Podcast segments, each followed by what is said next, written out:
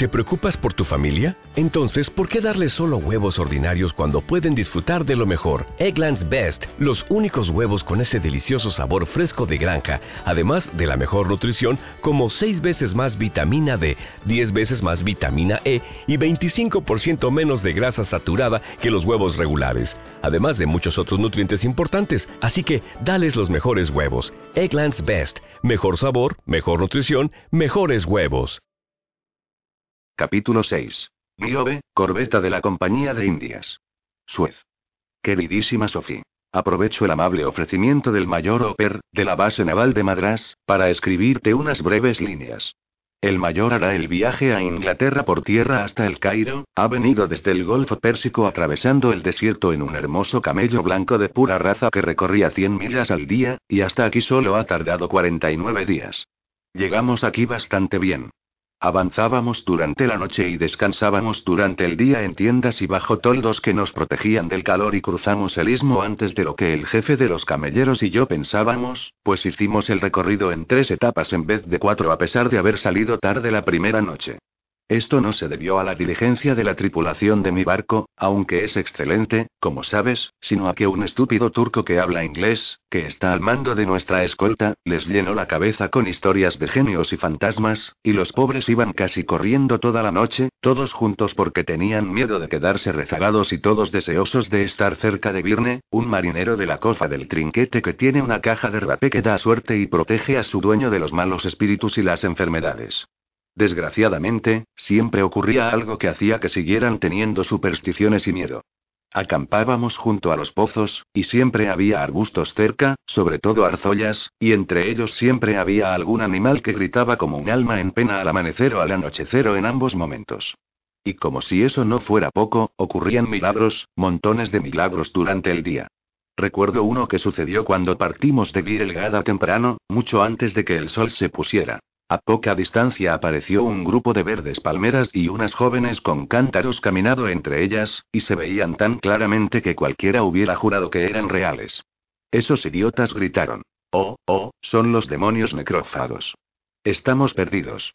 Entonces Davis, que, según tengo entendido, es un caníbal, se agarró al contramaestre y cerró los ojos, y el contramaestre se agarró a una cincha de un camello, y los dos llamaron a gritos al pequeño Calami y le rogaron que les avisara cuando hubieran desaparecido.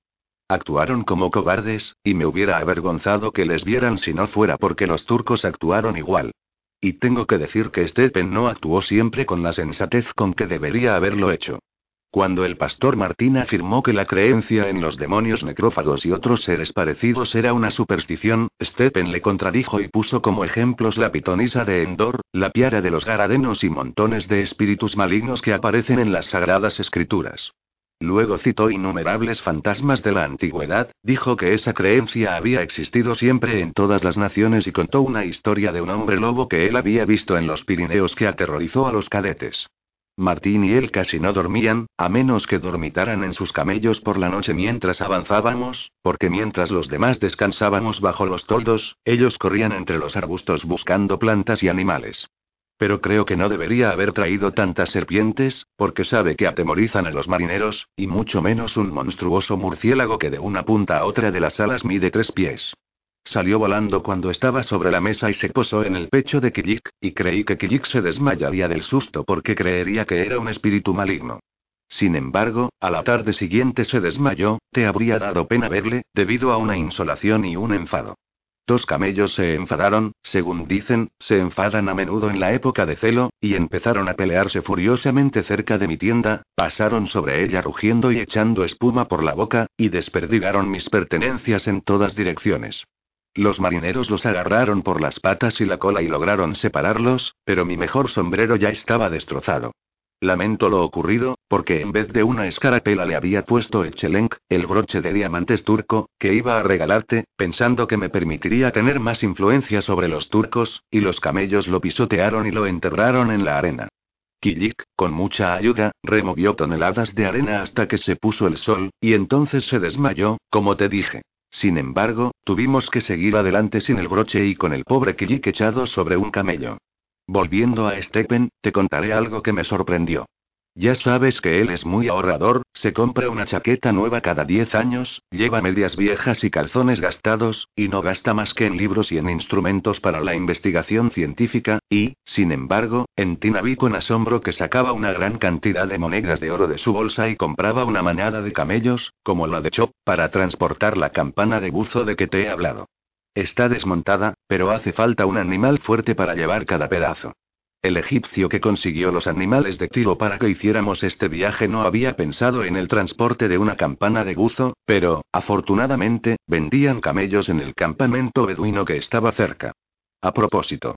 En ese mismo campamento había una yegua y, cuando terminó de describirla, se quedó inmóvil durante un rato, sonriendo, y luego continuó.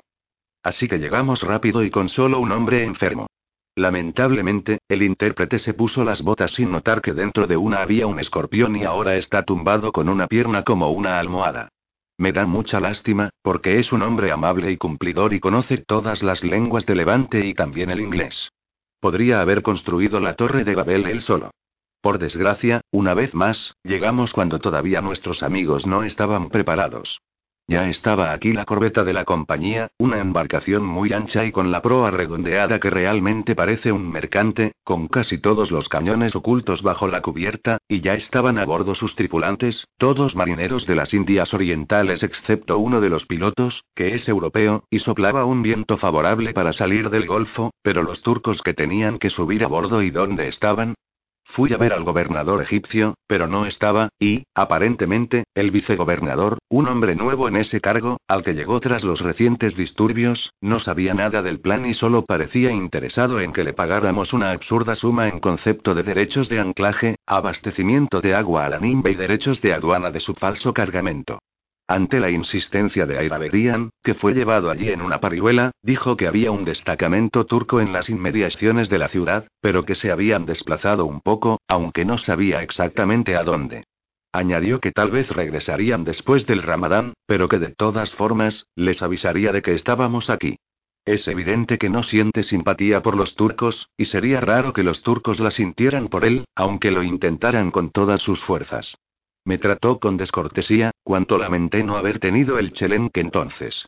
Pero Ayrabedian dijo que en estos momentos no es conveniente reñir con él, debido a que las actuales relaciones entre Turquía y Egipto son muy delicadas. Naturalmente, no avisó a los turcos, y como Ayrabedian estaba en la parihuela, yo estaba paralizado. Seguía soplando con fuerza un viento favorable, un viento muy caliente, pero que soplaba en la dirección conveniente, y las horas pasaban, y la luna era un poco más pequeña cada vez que salía. Pero solo gracias a la suerte encontré al final a los soldados.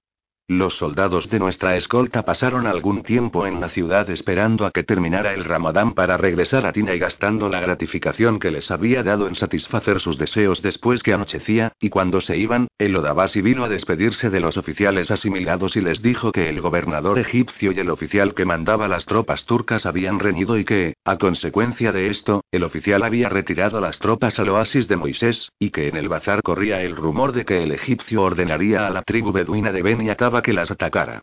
Eso parecía absurdo, pero, de todos modos, no podíamos confiar en los egipcios. Enseguida mandé a un mensajero al oasis de Moisés, pero ya había llegado el Bairán, el fin del Ramadán, y el oficial turco respondió invitándome al banquete que iban a celebrar y diciendo que no se movería hasta que no nos hubiéramos comido entre los dos una cría de camello y que no importaba esperar dos o tres días más.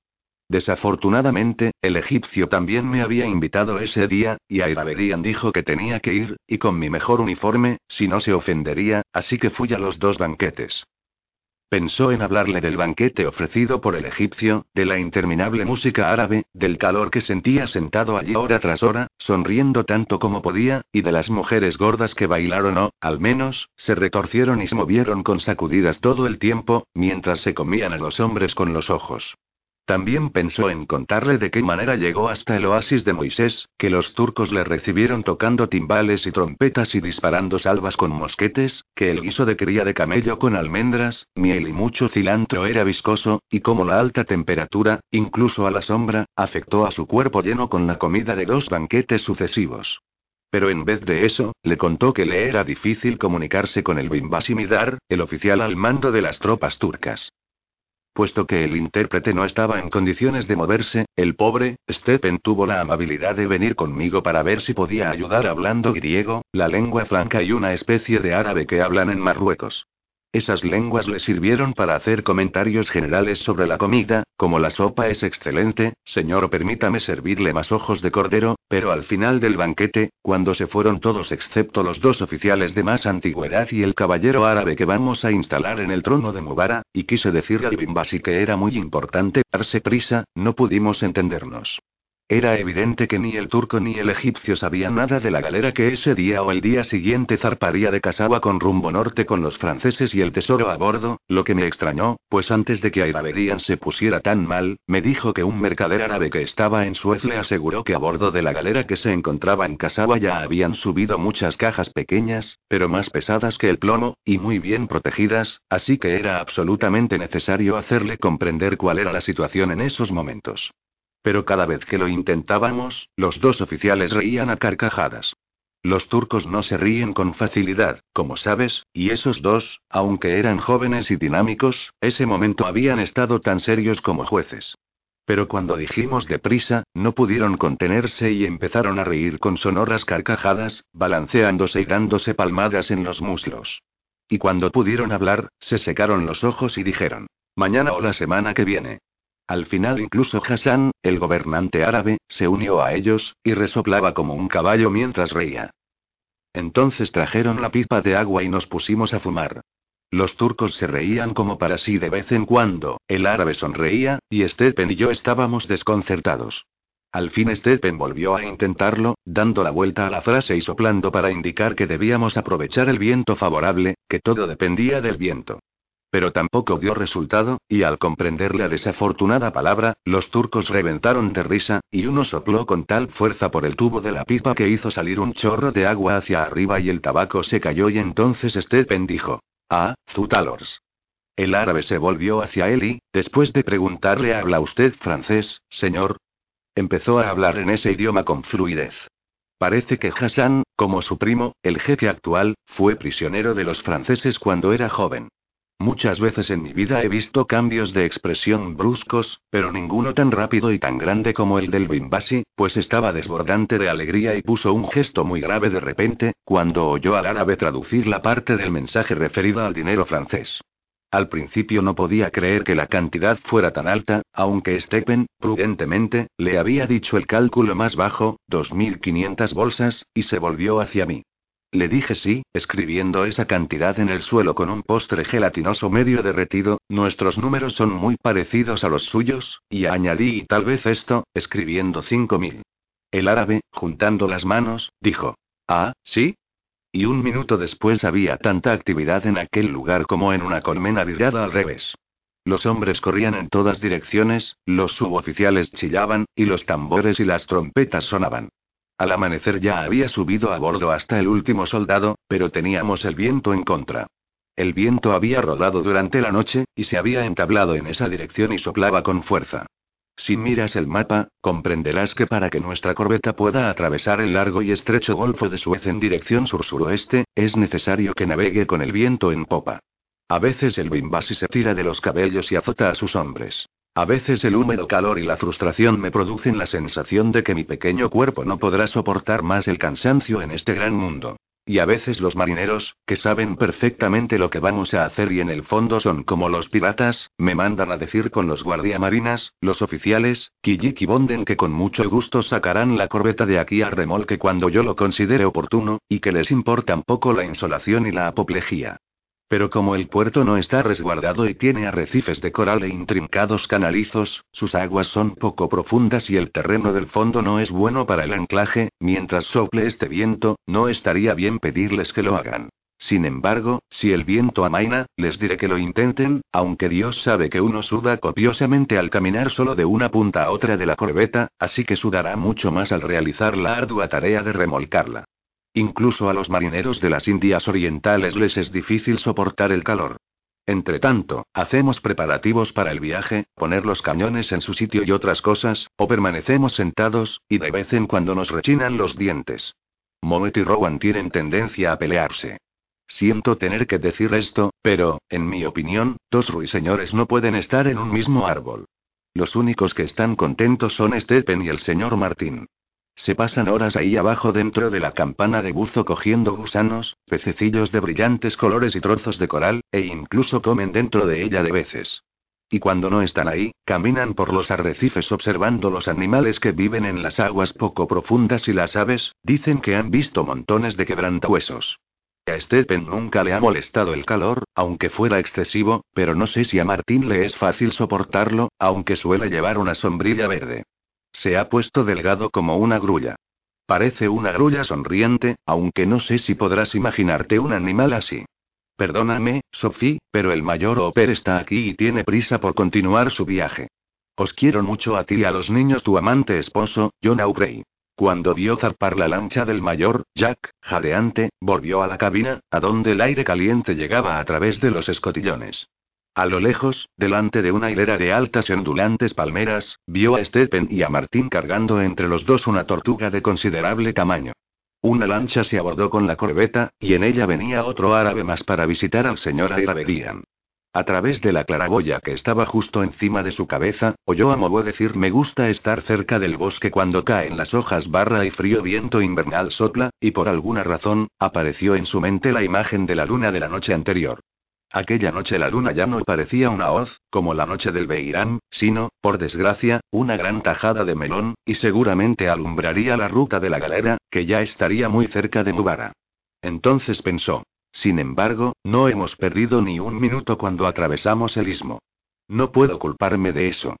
Pero también pensó que quizá debería haber tratado al egipcio con más tacto o haber encontrado una manera de ponerse en contacto con los turcos más rápido, a pesar de lo que él dijera, y analizó una serie de posibilidades.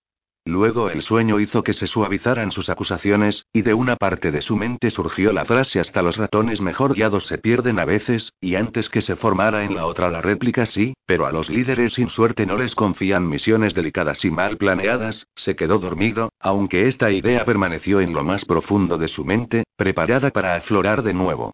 Cuando había comenzado su carrera naval, había adquirido la habilidad de dormirse rápidamente a cualquier hora, y la conservaba todavía, a pesar de que habían pasado muchos años desde que hacía guardia. Podía dormir por muy grande que fuera el ruido y por muy incómodo que estuviera, y para despertarle era necesario alguna alteración importante del modo de navegar del barco. Para eso no fueron suficientes el ruido producido por una cadena al arrastrarse por la cubierta ni los gritos de los marineros de las Indias Orientales, ni sus propios ronquidos, tenía la cabeza inclinada hacia atrás y la boca abierta, ni el olor de la comida turca, que el aire de la tarde arrastraba. Lo que le despertó, y le despertó completamente, fue el cambio del viento, que de repente había rodado 30 grados y ahora estaba amainando y soplaba con intermitencias. Subió a la cubierta y fue hasta el alcázar, que estaba más lleno que de costumbre. Enseguida sus oficiales llevaron al lado de Sotavento a los oficiales turcos y al árabe, que, a pesar de no comprender lo que ocurría a bordo de un barco, tenían una actitud obediente. En un momento quedó vacío el lado de Barlovento, y Jack se quedó allí de pie mirando el cielo al anochecer, las agrietadas nubes que pasaban sobre África y la niebla que cubría la costa de Arabia. Estaba seguro de que el tiempo iba a cambiar, y esa era también la opinión de muchos de los marineros de la Surprise destinados al castillo, marineros viejos y experimentados que eran tan sensibles a esas alteraciones como los gatos, que ahora estaban alineados en el pasamano y de vez en cuando le dirigían significativas miradas. Señor Mcelue, dijo, volviéndose hacia el piloto de la compañía, ¿qué piensan usted y el piloto indonesio? Bueno, señor, dijo el señor Mcelue, no he navegado muchas veces más al norte de Hidao de Yambú, como le dije, y tampoco el piloto indonesio, pero los dos pensamos que es probable que haya una tormenta por la noche y que mañana sople el viento egipcio. Jack asintió con la cabeza. El viento egipcio no era el más favorable para navegar por un golfo como el de Suez, muy estrecho y con muchos arrecifes de coral y fuertes corrientes, pero al menos era un viento largo, y si la nieve tenía tanta agilidad como decían y si se ejecutaban las maniobras con precisión, podría hacerla salir a alta mar. Bueno, dijo Jack, creo que deberíamos preparar un anclote para remolcar la corbeta, pues si este maldito viento ha amainado lo suficiente cuando supa la marea, podremos remolcarla hasta la salida del puerto, y de ese modo, si llega el viento egipcio, podremos aprovecharlo desde que empiece a soplar. Doctor, nos han dicho que probablemente soplará el viento egipcio, dijo, cuando Stephen y Martín, después de mandar subir muchas cajas con corales y conchas, subieron a bordo, y cuando ya la guindaleza salía por la proa de la Níobe, alada por la barca longa, que avanzaba por entre multitud de jabeques y falúas. ¿Es tan malo como el Simón? Sí, respondió Jack. He oído decir que es extremadamente caliente, incluso comparado con los que soplan en esta zona.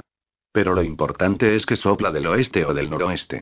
Con tal que sea largo, puede ser tan caliente como quiera. Tan caliente como quiera, repitió cuando tomaban té en la cabina.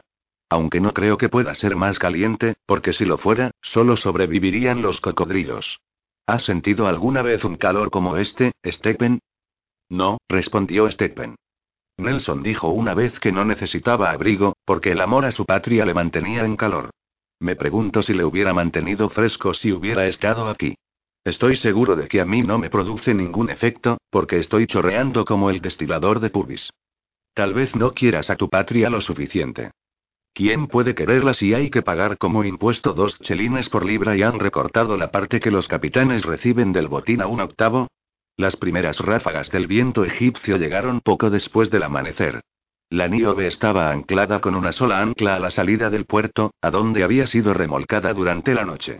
El viento se había encalmado durante la guardia de media, y aunque estaban abiertas todas las escotillas y los escotillones, había un calor sofocante bajo la cubierta, y las primeras ráfagas del viento egipcio aumentaron aún más el calor. Jack había dado un par de cabezadas, pero subió a la cubierta al despuntar el alba, y al ver que el viento formaba ondulaciones en el agua, sintió una gran alegría y una sensación de liberación, y volvió a tener esperanzas.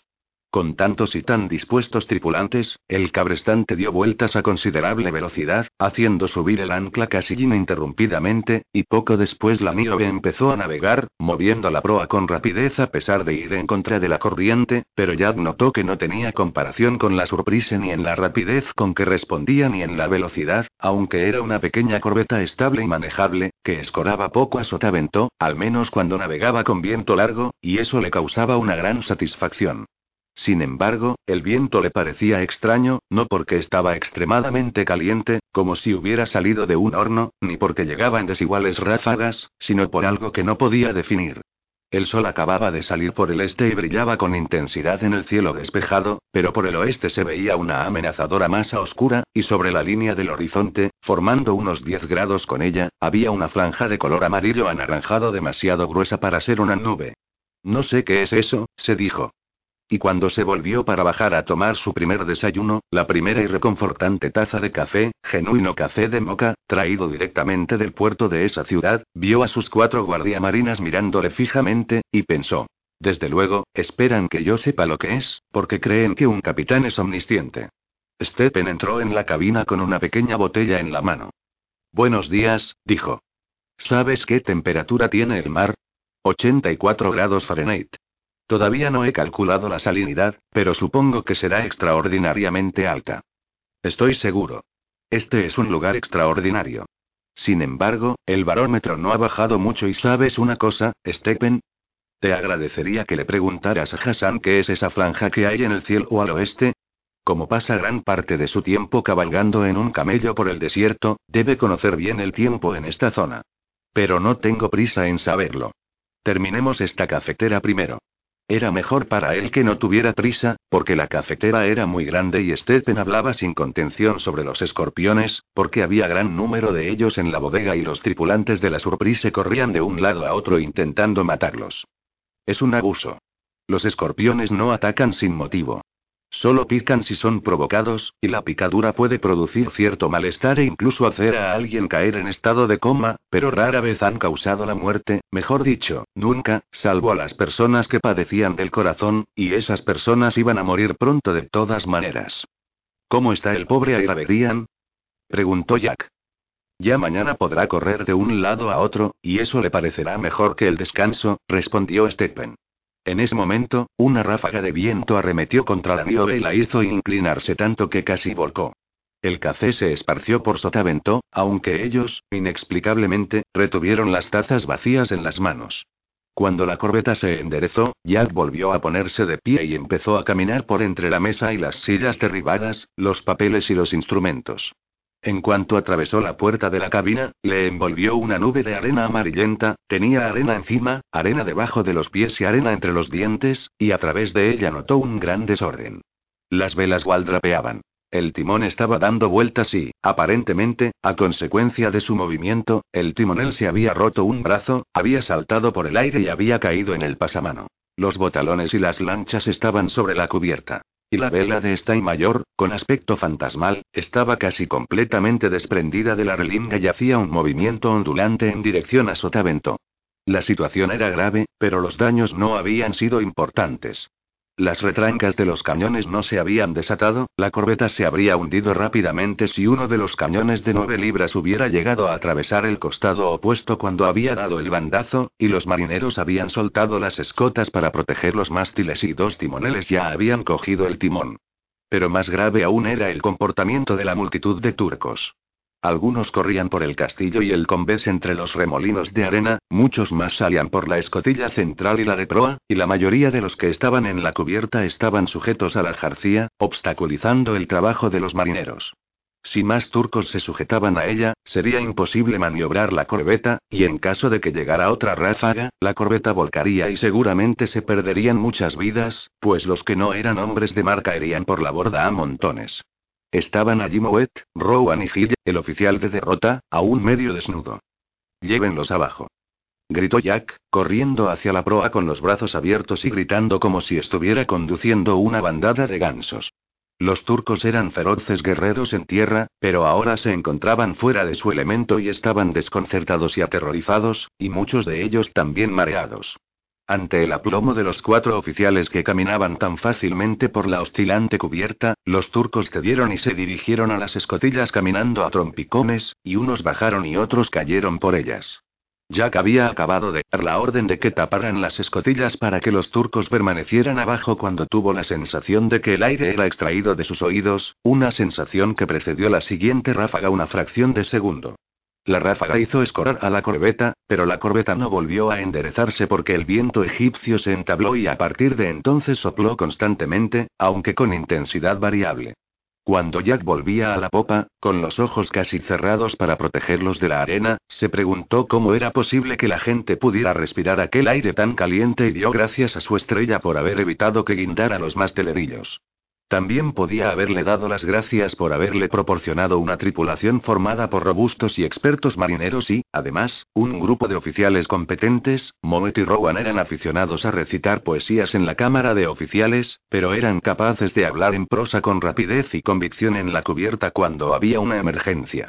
Pero tal vez no le hubiera dado las gracias aunque hubiera tenido tiempo para hacerlo, ya que pensaba que todos los miembros de la Armada tenían que ser forzosamente buenos marinos, y que si alguno no lo era no era digno de respeto, y solo alababa a sus hombres cuando hacían algo extraordinario. No obstante, no tuvo tiempo, porque la mayor parte de las 20 horas que siguieron se ocupó de proteger la corbeta y hacer que mantuviera el rumbo.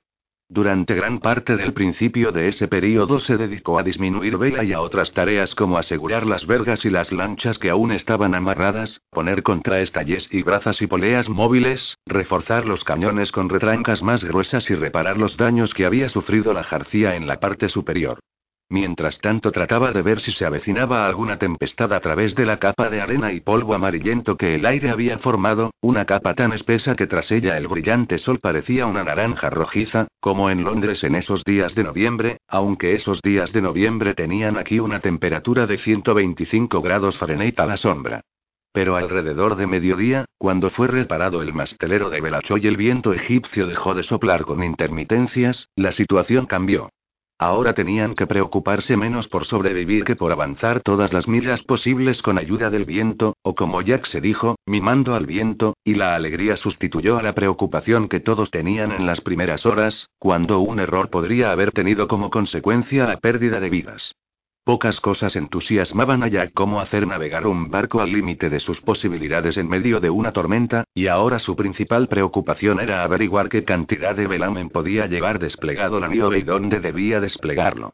Naturalmente, la respuesta dependía de la fuerza del viento y del movimiento del mar, y no era fácil calcular ninguna de las dos cosas, ya que en el Golfo la marea y las corrientes variaban continuamente.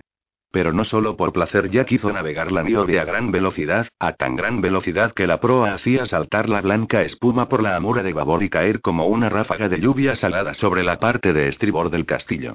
Desde muy pronto se había dado cuenta de que mientras más rápido navegaba la corbeta, menos escoraba, y puesto que el golfo era estrecho, bordeado por arrecifes, sin bahías resguardas ni puertos, tenía que procurar que la corbeta no escorara ni siquiera una yarda. Además, no podían detenerse cerca de la costa arábiga, así que tenían que seguir navegando, y siempre por el centro del golfo o más cerca de Barlovento, tan cerca como él juzgara conveniente, a menos que decidiera virar en redondo para volver al puerto de Suez, donde tal vez la corbeta podría estar protegida. Pero en ese caso, tendría que abandonar la expedición, porque una vez que los ingenieros franceses llegaran a Mubara, mejorarían el sistema de defensa de la fortaleza de tal modo que una corbeta de cañones de nueve libras de la compañía y un puñado de soldados turcos no podrían atacar la isla. O llegaba antes que ellos o era inútil que fuera. Navegar hacia el sur a gran velocidad era peligroso, pero ahora lo era menos, en primer lugar, porque el mar tenía un movimiento tumultuoso y ponía al descubierto los arrecifes, y en segundo lugar, porque Jack tenía la ayuda del piloto indonesio, que desde la verga trinquete dirigía la corbeta, comunicando a gritos todo lo que observaba a Davis, el marinero de voz más potente de toda la tripulación, que, de pie en el castillo, medio cubierto por las olas, lo repetía para que lo oyeran en la popa, y también tenía la ayuda de todos los tripulantes de la Surprise, que le conocían tan bien que comprendían las órdenes desde la primera palabra y que eran excelentes marineros. No obstante esto, algunas veces pensó que estaban perdidos. La primera fue cuando la corbeta chocó con un tronco de palma medio hundido, golpeándolo con tal fuerza en el centro con el tajamar que casi se detuvo y se le soltaron tres burgas, aunque los mástiles se mantuvieron firmes, y luego el tronco siguió moviéndose por debajo de la quilla y faltó poco para que chocara con el timón, pues pasó por su lado a escasas pulgadas. La segunda fue cuando la nieve fue sacudida por una cegadora ráfaga de arena y, entre los aullidos del viento, se oyó claramente un chirrido bajo la cubierta y Jack vio brillar entre las olas, por favor, una de las grandes placas de cobre que recubría el casco. A mediodía era todavía menos peligroso. Aunque la corbeta seguía navegando a una velocidad vertiginosa, con las gavias y las mayores arrizadas, la parte de la costa egipcia que ahora tenían por estribor bordeaba una gran extensión de terreno rocoso y seco, pero no desértico, por tanto, con menos arena que ofrecer al aire, y la visibilidad aumentó. La vida en la corbeta volvió casi a la normalidad, y aunque no se pudo hacer la medición de mediodía ni se pudo encender el fuego de la cocina para preparar la comida de los marineros, volvieron a sucederse regularmente las campanadas, el relevo del timonel y las mediciones con la corredera. La última de ellas causó gran satisfacción a Jack, pues era de doce nudos y dos brazas, la cual, teniendo en cuenta la forma matronil de la Niobe, era probablemente la mayor velocidad que podía alcanzar sin sufrir daños, aunque pensaba que tal vez podía hacerla aumentar una braza o más colocando una vela de capa en el mastelero de sobremesana. Jack estaba pensando en eso cuando notó que Kijik estaba a su lado y tenía en las manos un sándwich y una botella de vino mezclado con agua con un tubo encajado en el corcho. Gracias, Kilik, dijo. De repente se dio cuenta de que estaba hambriento a pesar del terrible calor y del montón de arena que tenía en la garganta, y de que estaba sediento a pesar de que la espuma del mar y los chorros de agua que a veces pasaban por encima de la borda le habían empapado. Mientras comía, escuchaba sin mucho interés a Kilik, que en tono bastante alto, protestaba. Nunca terminaré de quitar la arena y hay arena en todos los uniformes, los baúles y las taquillas y entra por todas las rendijas y tengo arena hasta en los oídos y en cuanto acabó de beberse el vino, dijo. Señor Moet, debemos relevar al piloto y a Davis, porque están roncos como cuervos. Llame a comer por separado a los dos grupos de guardia.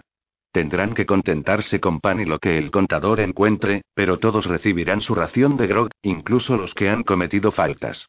Ahora voy a bajar para ver cómo están los turcos. Los turcos estaban muy bien.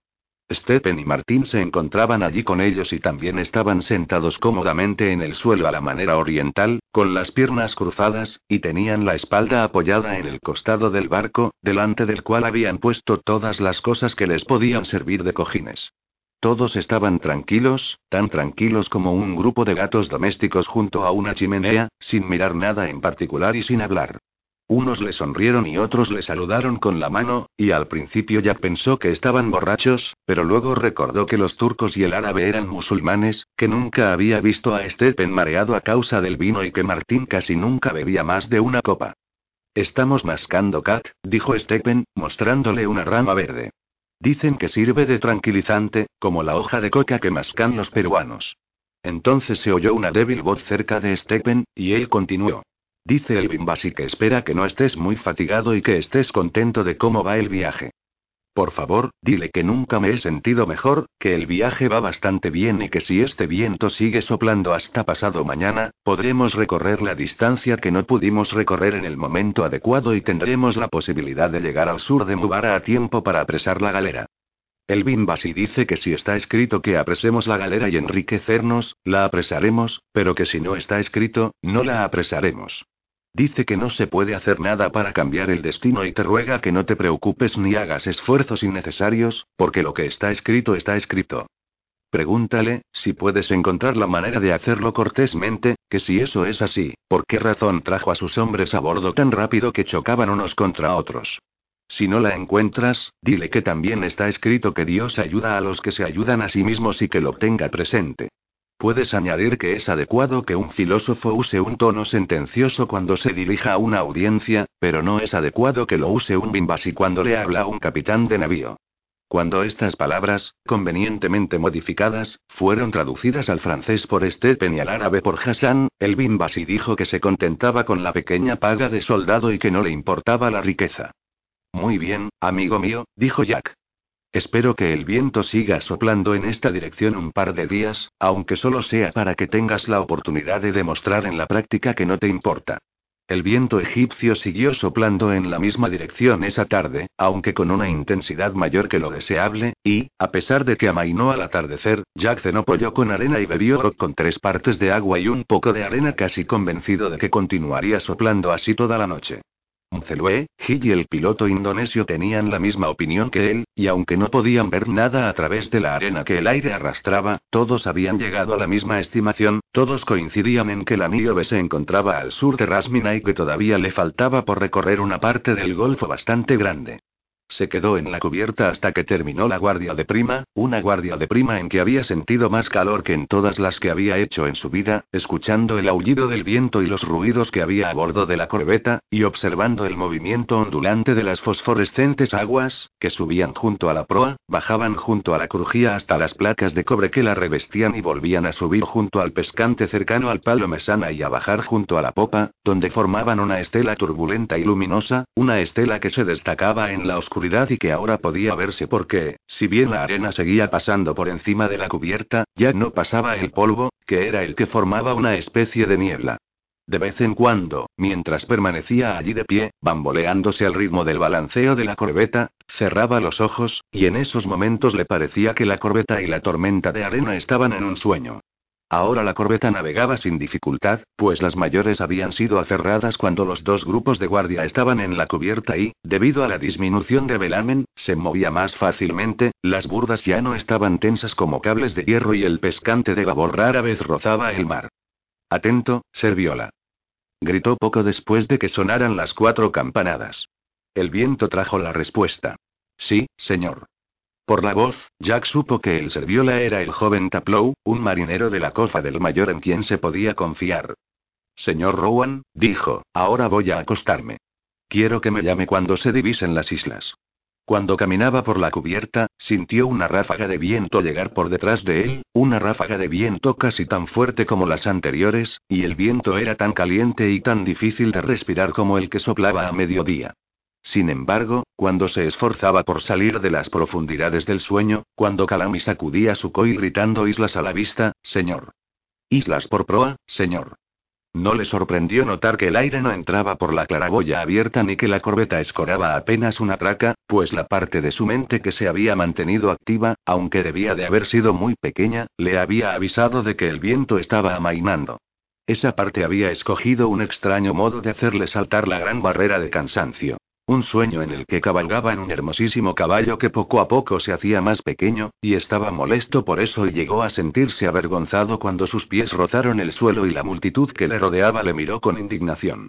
A pesar de que el mensaje era cifrado, seguramente había comprendido su significado desde hacía algún tiempo, pues ya se había resignado a que la situación actual fuera así. Subió a la cubierta aún con la vista nublada, pero pudo ver claramente las islas, situadas por proa y por ambas amuras, a la luz del sol naciente. Formaban un pequeño archipiélago que guardaba la entrada del Golfo, y era muy difícil atravesarlo, pero al otro lado de él estaba el Mar Rojo, cuya amplitud permitía navegar fácilmente. El aire todavía formaba una especie de niebla, aunque no podía compararse con la del día anterior, y más allá de la isla más occidental, Jack pudo ver el cabo que delimitaba el golfo y el litoral al otro lado de él, un litoral que se extendía en dirección este hasta quedar fuera del alcance de su vista y que tenía una longitud de más de 50 millas, como sabía por la carta marina. Ahora no había que temer la proximidad de la costa a Sotavento.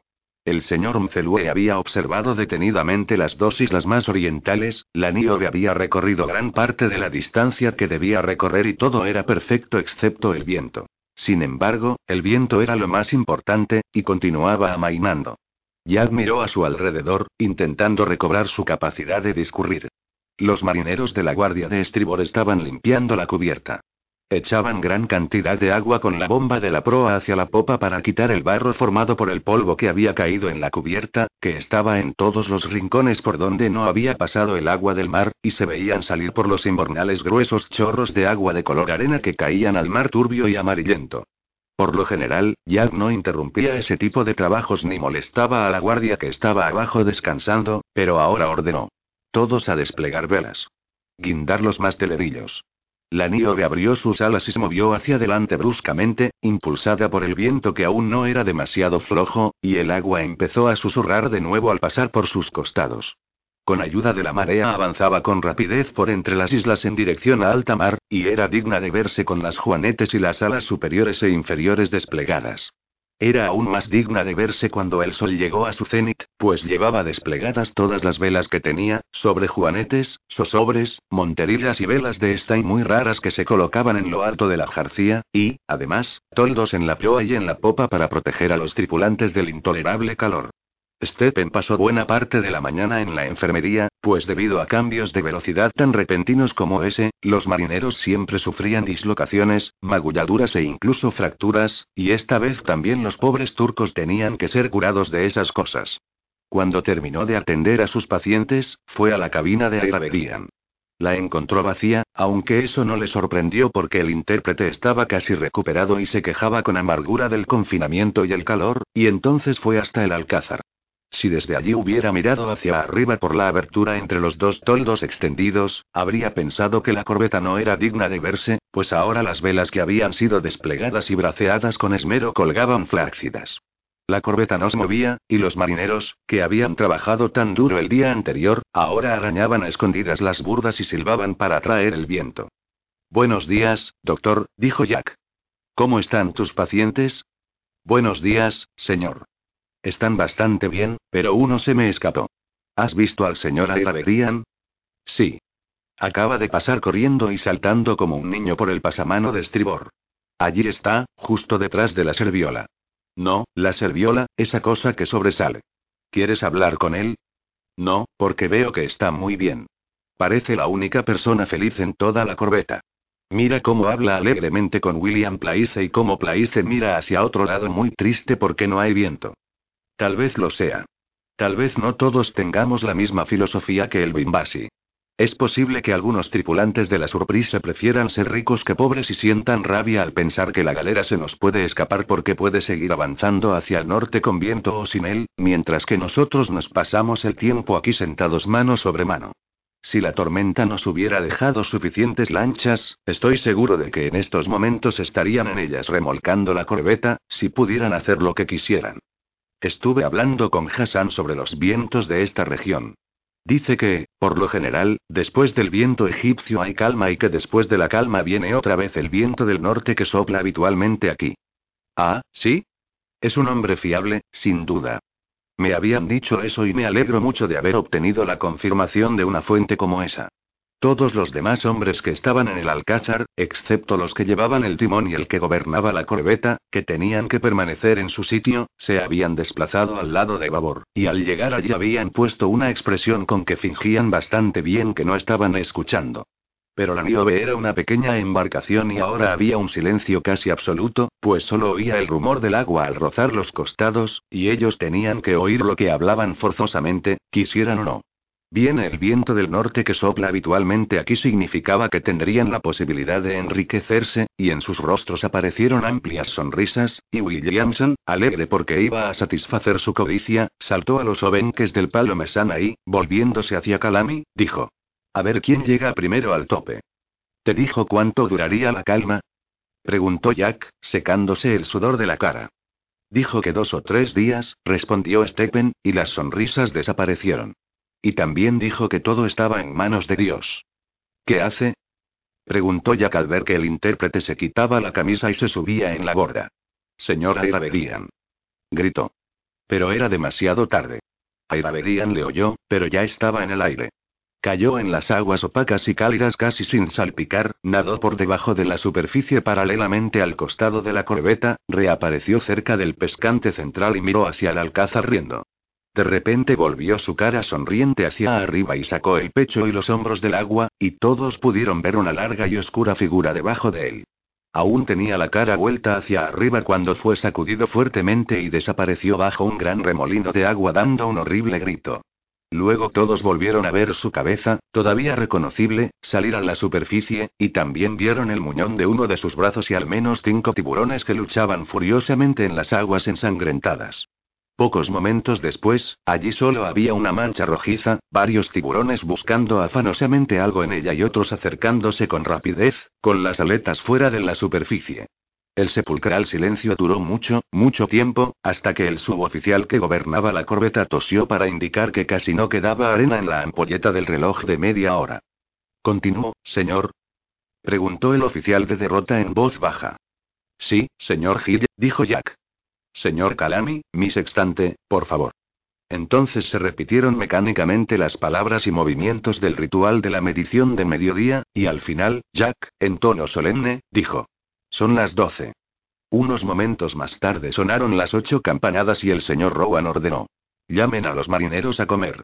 El contramaestre tocó el silbato, los marineros corrieron a ocupar sus puestos y los encargados de servir la comida a cada grupo entraron en la cocina, donde, aunque parecía increíble, hervían a fuego lento desde hacía rato trozos de carne de cerdo y guisantes secos, ya que era jueves.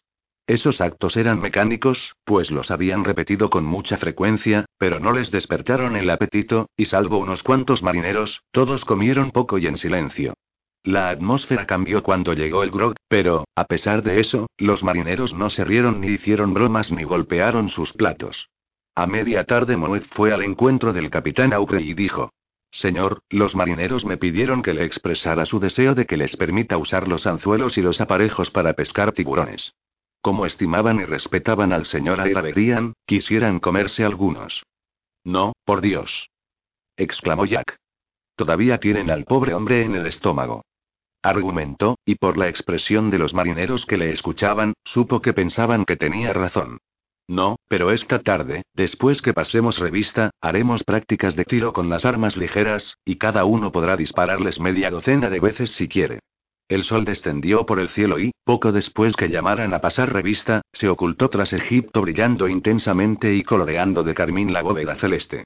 La Niobe viró con la corriente lentamente, primero al este, luego al este-noreste, y finalmente al noroeste cuarta al norte, hacia el lugar de donde había venido, y las estrellas empezaron a brillar. Jack comprobó con desánimo la latitud en que se encontraba haciendo mediciones en la penumbra y, después de tomar café con los turcos, se fue a hacer esfuerzos para respirar en su cabina. Que Dios nos proteja, Stephen. Dijo, cubriendo su cuerpo desnudo con una toalla cuando Stephen entró. Parece que estamos en una casa de baños turca. Debo de haber perdido una veintena de libras. Podrías perder una veintena más, dijo Stephen. Y como eres de constitución robusta, te beneficiaría una sangría. Voy a sacarte 16 o 20 onzas ahora mismo, y te sentirás mejor enseguida y, además, tendrás menos probabilidades de coger una insolación o tener una apoplejía, dijo, dejando a un lado el cofre que tenía en las manos y sacando una lanceta del bolsillo. Esta está despuntada, dijo, tratando de clavarla en la taquilla para probarla, pero estoy seguro de que podrá llegar a la vena. Tengo que afilarlas todas mañana, porque si la calma continúa, voy a hacerle sangrías a toda la tripulación. No, dijo Jack. Puede que te parezca una reacción propia de mujeres, pero no quiero ver más sangre hoy, ni la mía ni la de nadie. No puedo dejar de pensar en Airaberian. Lamento mucho lo que ha ocurrido. Quisiera que hubieran podido salvarle, dijo Stephen muy serio, y vaciló unos momentos, dando vueltas al cofre entre las manos, y, por fin, continuó. Recogí sus papeles y sus pertenencias, como me pediste. No encontré la dirección de su familia en ninguna de las cartas que pude leer, que fueron pocas porque la mayoría estaban en árabe, pero encontré esto. Entonces quitó el falso fondo del cofre y entregó el chelenka Jack. Esto es asombroso. exclamó. Siento mucho lo que le ha ocurrido al pobre hombre, añadió, y entonces echó el broche en un cajón, se levantó y se puso la camisa y el pantalón. Vamos a caminar por la cubierta. Dentro de cinco minutos podremos ver salir la maldita luna, seguramente con una parte visible mucho menor de lo que me gustaría. La maldita luna tenía una parte visible mucho menor la noche siguiente, y la nieve seguía allí moviéndose con la corriente, pero sin avanzar y rodeada de un sofocante calor. Al Bimbasi se le acabó el cat, y con él se terminó su filosofía. Mandó azotar a dos de sus hombres a la manera turca, con varas, y con tal fuerza que uno perdió el conocimiento y el otro se quedó allí tambaleándose mientras la sangre le corría por la espalda lacerada y le salía por la boca. La azotaina podía calificarse de cruel, incluso si era juzgada según el criterio de los hombres de mar, pero los turcos que miraban dar los golpes parecían indiferentes y las víctimas solo dieron algunos quejidos involuntarios. Esto provocó que los tripulantes de la Surprise tuvieran mejor opinión de los turcos, y algunos llegaron a pensar que su sangriento castigo fue la causa de que mejorara la situación de la corbeta, de que el viento empezara a soplar, aunque débilmente, en cuanto terminaron de limpiar la cubierta. Si esa era la causa, tendrían que haber sido azotados al menos 12 turcos para que el viento soplara con suficiente fuerza para hacer avanzar la nieve hacia el sur con tal rapidez que pudiera interceptar la galera. Desgraciadamente, el viento siguió siendo flojo, muy flojo.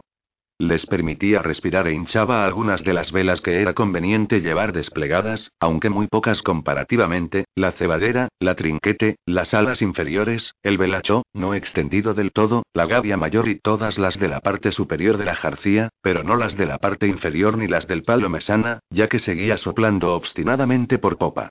Aunque los marineros echaban agua a todas las velas que podían alcanzar con las mangueras desde la coza y subían cubos de agua para verterlos sobre las velas más altas, la Niobe rara vez navegaba a más de tres nudos. Ya la luna había pasado la fase de cuarto menguante hacía tiempo, y ya Cauprey pensaba con amargura que había fracasado. El calor había aumentado, y la reserva y el comportamiento descortés de Hassan y los oficiales turcos hacían la situación más desagradable, si eso era posible. Desde el momento en que Jack había disminuido velamen, ellos se habían opuesto, y como Jack les había explicado, a través de Stephen, que desplegar más velas no siempre tenía como resultado navegar con mayor velocidad y que, en este caso, las velas que se desplegaran en la popa anularían el efecto de las de proa, pensaba que le miraban con rabia por otros motivos, probablemente por sus comentarios sobre la suciedad de los soldados. A Jack nunca se le ocurrió que pensaban que él les engañaba, pero se enteró una tarde extremadamente tediosa cuando Stephen fue a verle y le dijo: He prometido cumplir este encargo y seré lo más breve posible.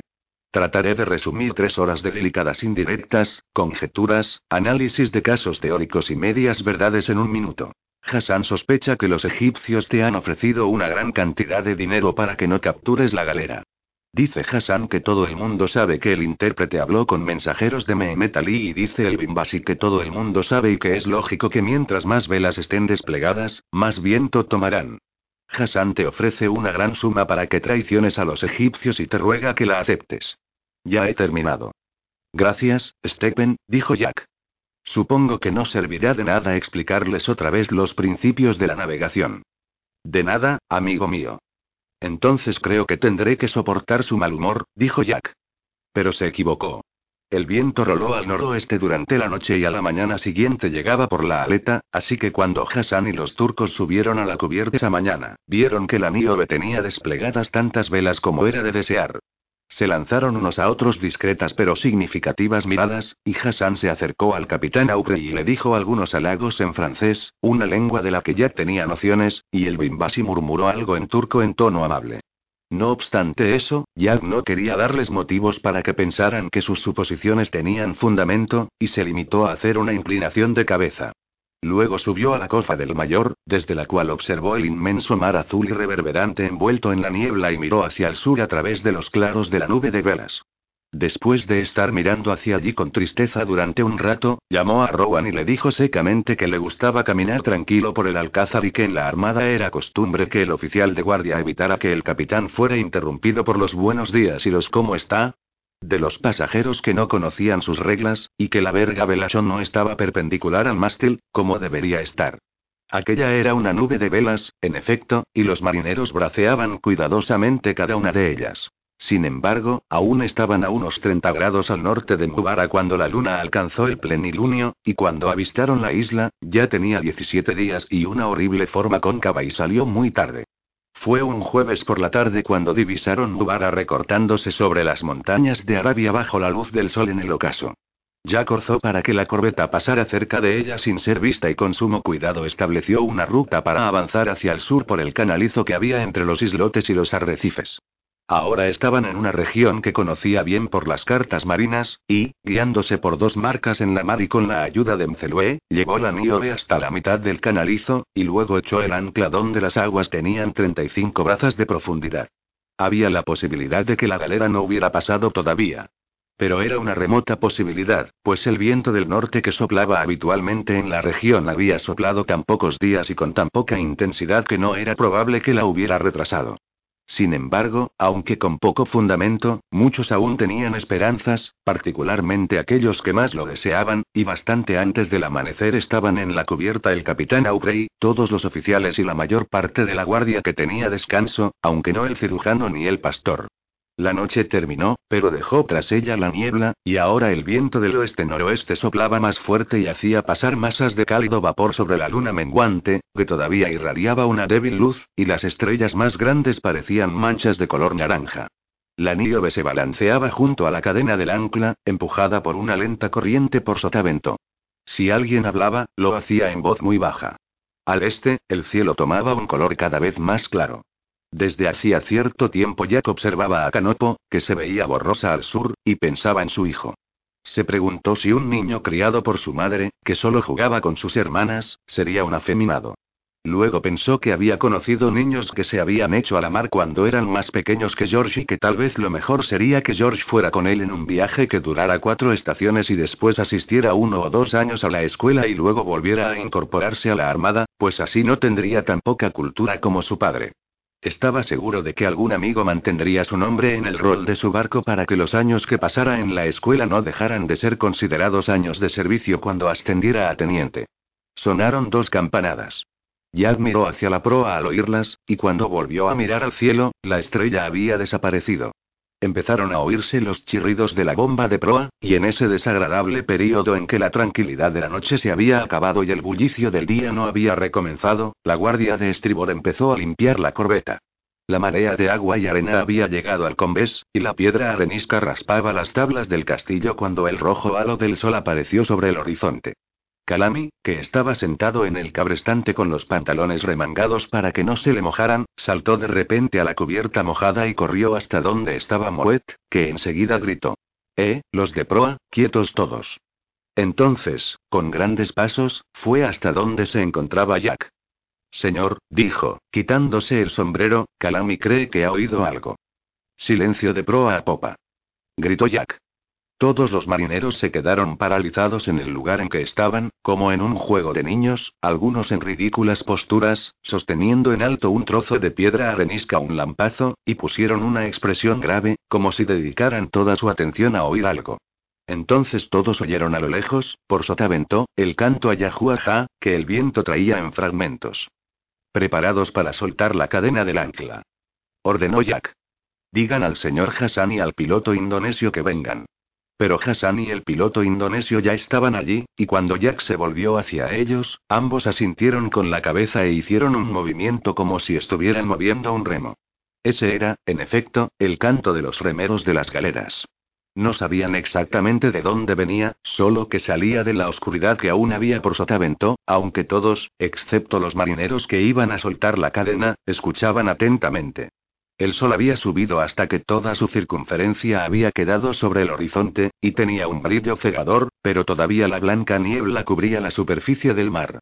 Jack se inclinó cuanto pudo sobre la borda para tratar de ver a través de ella, y como tenía la boca abierta, podía oír los latidos de su corazón, muy fuertes y graves. Entonces se oyeron dos voces en lo alto de la jarcía. Una, desde la cruceta del trinquete, gritó. Ahí está. La otra, desde la cofa del mayor, gritó. Cubierta, la galera está por la aleta de estribor. Señor Moet, suelte la cadena con una baliza realmente buena y mande a zarpar enseguida, ordenó Jack. Desplegaremos las gavias y las mayores, pero despacio, como si la corbeta fuera un mercante de la compañía, un mercante que hace un viaje normal y que, después de haber pasado la noche al Pairo, se acerca a Mubara para comprobar su posición. No deben subir muchos hombres a la jarcía, la guardia que está abajo debe quedarse allí, y la mayoría de los que forman la otra deben irse de la cubierta. No mande a subir los colles. Bajó a buscar su telescopio y volvió a mirar la carta marina que también conocía ya, y cuando volvió a la cubierta, ya la cadena del ancla salía por el escoben, y la Niobe, con el velacho en facha, desviaba la proa de la parte de donde venía el viento. Algunos marineros desplegaban la gavia mayor y la sobremesana con deliberada torpeza, y unos cuantos estaban preparados para echarse sobre las vergas más bajas. ¿Dónde está? preguntó Jack. A 30 grados por la amura de estribor, señor, respondió Mouet. En esos breves momentos el sol había disipado los últimos vestigios de la niebla de la noche, y la galera estaba allí, mucho más lejos y mucho más próxima a la proa de lo que pensaban, pero podía verse tan claramente como deseaban. Estaba al final del canalizo, al borde del arrecife de coral ribeteado de blanco de unas cinco o seis millas de longitud que se extendía por el noroeste hasta el islote Ativa, que guardaba la entrada de la larga y estrecha bahía de Mubara, en cuyo fondo se elevaba la ciudad. La galera navegaba de bolina con rumbo a la isla, y a pesar de que Jack y sus hombres se habían esforzado en aparentar que no tenían prisa ni la perseguían, parecía que la tripulación de la galera estaba alarmada, pues los remeros habían dejado de cantar y remaban con todas sus fuerzas. Enseguida se le ocurrieron dos preguntas. ¿Podría la Niobe llegar al otro lado del islote Ativa? Si no podía llegar, ¿podría interceptar la galera antes? No sabía las respuestas. Ambas dependían no solo de la velocidad y las cualidades para la navegación de las dos embarcaciones, sino también de la corriente y la marea, y no llegaría a saberlas hasta el último momento. Mcelue y el piloto indonesio conocían bien la corbeta y sabían cómo navegaba de bolina, pero también tenían una expresión desconcertada. Entonces Jack se acercó al timón. Mantenga la ceñida, Thompson, ordenó al timonel. Poco después, cuando las últimas velas se desplegaron y se hincharon, la corbeta aumentó de velocidad, y Jack dijo. Viré un poco más contra el viento. La quilla de la corbeta formaba un ángulo cada vez más pequeño con la dirección del viento, y cuando los grátiles de Barlovento, a pesar de que las bolinas estaban tensas, empezaron a flamear, Jack cogió las cabillas del timón y dejó que la corbeta abatiera el rumbo hasta que navegara sin dificultad. Manténgala así, justamente así, dijo, y volvió al pasamano, pensando que tenía que encontrar una solución rápidamente y que si la corbeta seguía ese rumbo mientras la buscaba, eso no afectaría a ninguna de las soluciones posibles. Jack se puso a observar la galera, una embarcación baja, alargada y negra, similar a una góndola veneciana. Era tan negra como la costa sur de Mubara, una franja de terreno estéril y abrupto formado por rocas volcánicas, un lugar despoblado que ahora se veía claramente más allá del arrecife. Medía unos 100 o 120 pies de proa a popa y sus mástiles estaban ligeramente inclinados hacia adelante, como los de todas las galeras del Mar Rojo, y en el mayor llevaba un gallardete verde con la punta en forma de cola de golondrina. Tenía dos vergas latinas y todas las velas aferradas, y del tope de cada mástil colgaba una especie de cesto unido, y dentro de cada uno había un hombre mirando hacia la niobe, uno de ellos con un telescopio. No podía apreciar si los tripulantes estaban muy asustados, aunque era indudable que remaban con todas sus fuerzas. En la cabina de popa, donde se suponía que debían ir los oficiales franceses, no veía a ningún europeo sino solamente a un hombre con un pantalón bombacho de color carmín que iba de un lado a otro abanicándose. No sabía cuál era su velocidad, pues era muy difícil calcularla, pero le parecía que no navegaba a más de cinco nudos.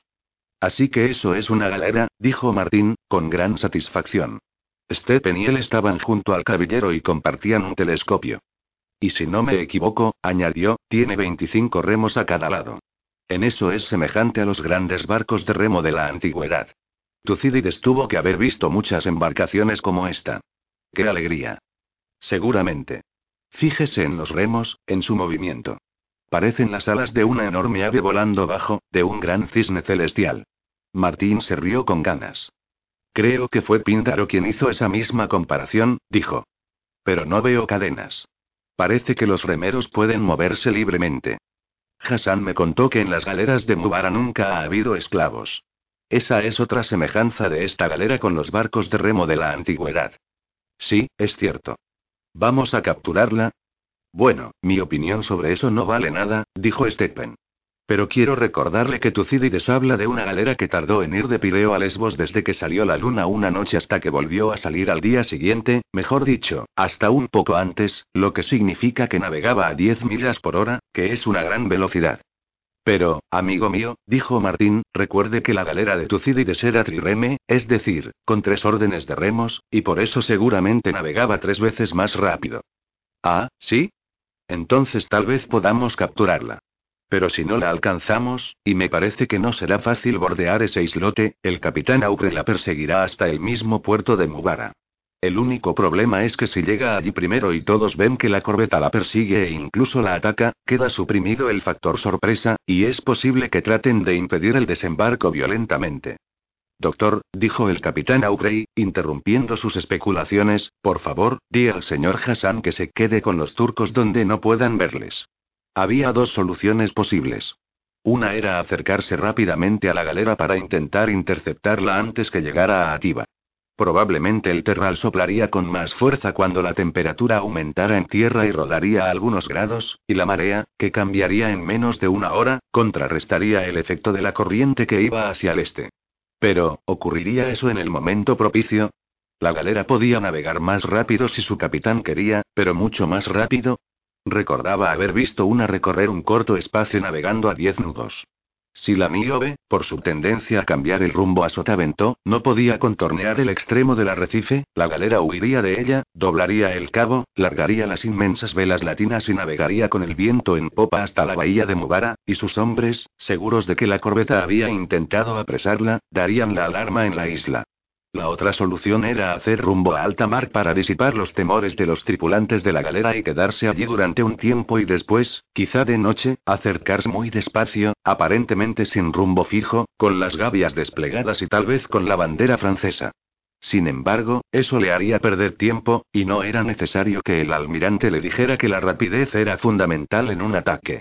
Miró atentamente el lejano islote, calculando la marcación y el abatimiento de la corbeta, y a esos cálculos les añadió el impulso de la corriente y el efecto de la bajamar. A causa del calor, el sudor iba cubriéndole y la isla parecía temblar, y pronto cayó en la desesperación y pensó. Qué cómodo es estar bajo las órdenes de otros y hacer exactamente lo que a uno le mandan. Después, alzando la voz, ordenó. Desplieguen las sobrejuanetes. Arriba, arriba. Mientras los marineros subían por los flechastes de la Niobe, miraba la galera con mucha atención, y cuando las velas fueron desplegadas, vio que el hombre del bombacho de color carmín soltó el abanico y luego cogió un palo con la punta redondeada y empezó a marcar el compás del movimiento de los remos y a gritar a los remeros al mismo tiempo. Los remos comenzaron a formar más espuma y la velocidad de la galera aumentó casi inmediatamente, mucho más rápido que la de la Niobe. Es indudable que nos tienen miedo, dijo Jack y decidió que se acercaría rápidamente a la galera, porque si sus hombres conocían ya sus intenciones, no serviría de nada salir a alta mar. Después de dar la orden de desplegar el mayor número de velas posible, se acercó a Stephen y dijo. Tal vez deberíamos dejar al pobre Hassan subir a la cubierta, pues ya no es necesario fingir. Dile que dentro de 30 minutos más o menos quedará resuelto el asunto y también que si los turcos se colocan en el pasamano de Barlovento, su peso contribuirá a que la corbeta tenga más estabilidad. Cuando fueron desplegadas las sobrejuanetes y las monterillas, la Niobe escoró una traca más, pero al principio su velocidad no sobrepasó los seis nudos. La galera se alejaba cada vez más, pero, después de cinco minutos, su velocidad dejó de aumentar, y ambas embarcaciones siguieron navegando por las agitadas aguas a la misma distancia una de otra durante un tiempo. Al reloj de arena de media hora le dieron la vuelta y se oyó la campana. Durante todo este tiempo, la feroz mirada de depredador que tenían los marineros agrupados en el pasamano de la Niobe no cambió, y ninguno de ellos habló, pero cuando la corbeta comenzó a acercarse a la presa, cuando apenas se había acercado unas cuantas yardas, todos pusieron una expresión alegre y dieron gritos de alegría. Los remeros están empezando a cansarse, dijo Jack, que estaba inclinado sobre la borda, de cara al sol, y se secaba el sudor de la frente. Y no me extraña. La distancia se redujo un cable doce más, y la marea empezó a cambiar. La Niobe, todavía en el canalizo, tenía ventaja sobre la galera, y empezó a acercarse a ella con mayor rapidez. La tensión aumentó todavía más. Ahora todos estaban casi seguros de que la corbeta no podría contornear la isla, es decir, no podía hacerlo sin dar bordadas, una horrible pérdida de tiempo, pero cada vez había más probabilidades de apresar la galera antes que llegara a Atiba. Entonces Jack vio algo que no había previsto y que era un peligro. Por la amura de estribor de la galera había una zona oscura entre la espuma, un paso en el arrecife para ir a la laguna contigua que podía atravesar la galera, ya que tenía poco calado, pero no la nieve. Sus rutas eran convergentes, y ahora la galera estaba al alcance de los cañones de nueve libras de la corbeta. Digan al condestable que venga, ordenó, y luego, cuando el condestable llegó, dijo. Señor Borrell, supongo que ya tendrá los cañones de proa preparados. Claro que sí, señor. Dijo el señor Borrell en tono de reproche. Hace más de media hora. Entonces haga pasar una bala por delante de la proa de la galera, señor Borrell. Pero procure que no pase demasiado cerca. ¿Entendido? Haga lo que haga, ninguna bala debe alcanzarla, porque una embarcación hecha de tablas de una pulgada y media se hunde por nada. Nos jugamos el todo por el todo. El señor Borrell no tenía intención de hundir cinco mil bolsas y disparó con el corazón en la boca, pero acertó. La bala cayó a seis pies de la proa de la galera, lanzando numerosos chorros de agua a la cubierta. No hizo a la galera desviarse del rumbo, pero dio que pensar a su capitán. Entonces los remeros ciaron y la galera se estremeció, pero inmediatamente la galera volvió a navegar en dirección a Ativa, alejándose del estrecho paso del arrecife. Las dos embarcaciones siguieron avanzando velozmente, unas veces más rápido la una, otras veces, la otra. La distancia entre ambas disminuyó tanto que la galera estaba al alcance de todos los cañones de la corbeta. Si el capitán de la galera no hubiera estado seguro de que nadie le dispararía, ya se habría rendido para evitar que la hundiera, pero el capitán de un barco con un cargamento tan valioso como ese podía exponerse a todo, excepto a que lo abordaran. Nada en el mundo le gustaba más allá que perseguir a una presa en el mar, pero hacía algún tiempo que su alegría había disminuido, como le había ocurrido al caballo de su sueño. En el fondo de su mente, una voz preguntó en tono desconfiado por qué los tripulantes de la galera se habían alarmado al ver un barco de la compañía en un lugar por donde le estaba permitido pasar y por qué no habían atravesado el estrecho paso. También dijo que a pesar de que el hombre del bombacho de color carmín corría de una punta a otra del pasamano central arengando a los remeros y dando golpes con su vara, la velocidad de la galera no correspondía al rápido movimiento de los remos. Jack pensó que todo eso era extraño. Había engañado a demasiados enemigos en el mar para que alguien pudiera engañarle con facilidad. Cuando la corbeta llegó a estar a tiro de mosquete de la galera y los marineros que estaban en el castillo empezaron a dar gritos de alegría, sus sospechas se confirmaron porque vio un cabo que se extendía desde la popa de la galera hasta la mitad de su agitada estela. Señor Williamson. Gritó. Señor Calami. Los guardiamarinas se acercaron a él corriendo, con una expresión alegre. ¿Saben lo que hacen los patos cuando tienen las alas rotas? Preguntó. No, señor, respondieron sonrientes. Intentan echarle plumones en los ojos a uno. Las avefrías hacen lo mismo cuando uno se acerca a sus nidos. ¿Ven ustedes ese cabo que sale de la popa de la galera? Sí, señor, dijeron ambos después de estar mirando fijamente la popa durante un rato. Está atado a un pedazo de lona que sirve de ancla y se encuentra bajo la superficie. Por eso pueden remar con todas sus fuerzas y, sin embargo, permitir que les alcancemos. Miren, ahora pueden ver el aro que hay en la estela. Quieren llevarnos al desguace, y por eso voy a hundir su galera. Señor Moet, prepare los cañones de estribor. En el momento en que se abrieron las portas, el hombre del bombacho de color carmín corrió a la popa y cortó el cabo. Entonces la galera empezó a navegar con tanta rapidez que su proa formaba olas que llegaban hasta la mitad de sus costados. Hassan atravesó la cubierta corriendo, con su blanca túnica ondeando y una expresión preocupada en lugar de su habitual expresión indiferente. Te ruega que no dispares a la galera, porque tiene un tesoro a bordo, dijo Stephen. Dile que estamos aquí para tomar Mubara, no para hacernos ricos, dijo Jack. No somos corsarios. No podemos capturar la galera en este lado de la isla porque navega muy rápido ahora, como puedes ver, y en cuanto doble el cabo, su capitán dará la alarma. Señor Moet, hice la bandera turca. Señor Borrell, dispare un cañonazo a la parte baja de la bovedilla, por favor. La galera viró 90 grados a estribor y empezó a avanzar hacia el arrecife a toda velocidad, y ahora desde la corbeta solo se veían su popa y algunos bancos, y fue a su popa a donde el condestable apuntó el cañón. Iba a disparar desde una plataforma estable a un objetivo estable y no podía fallar porque era un excelente profesional, aunque si lo hacía, la batería de estribor haría el trabajo por él.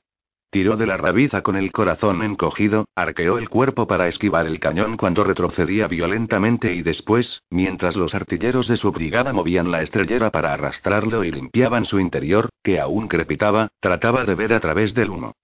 Muy bien, señor Borrell, dijo Jack.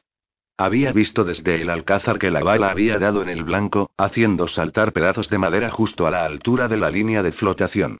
La mayoría de los tripulantes lo habían visto también, y en ese momento dieron un grito, pero no de triunfo ni de alegría, sino de sincera admiración. La galera siguió moviéndose, pero los remos dieron solamente una paletada más juntos, porque después empezaron a moverse en distintas direcciones y a entrecruzarse y, finalmente, fueron abandonados, y Jack vio por el telescopio que los tripulantes desamarraban las lanchas.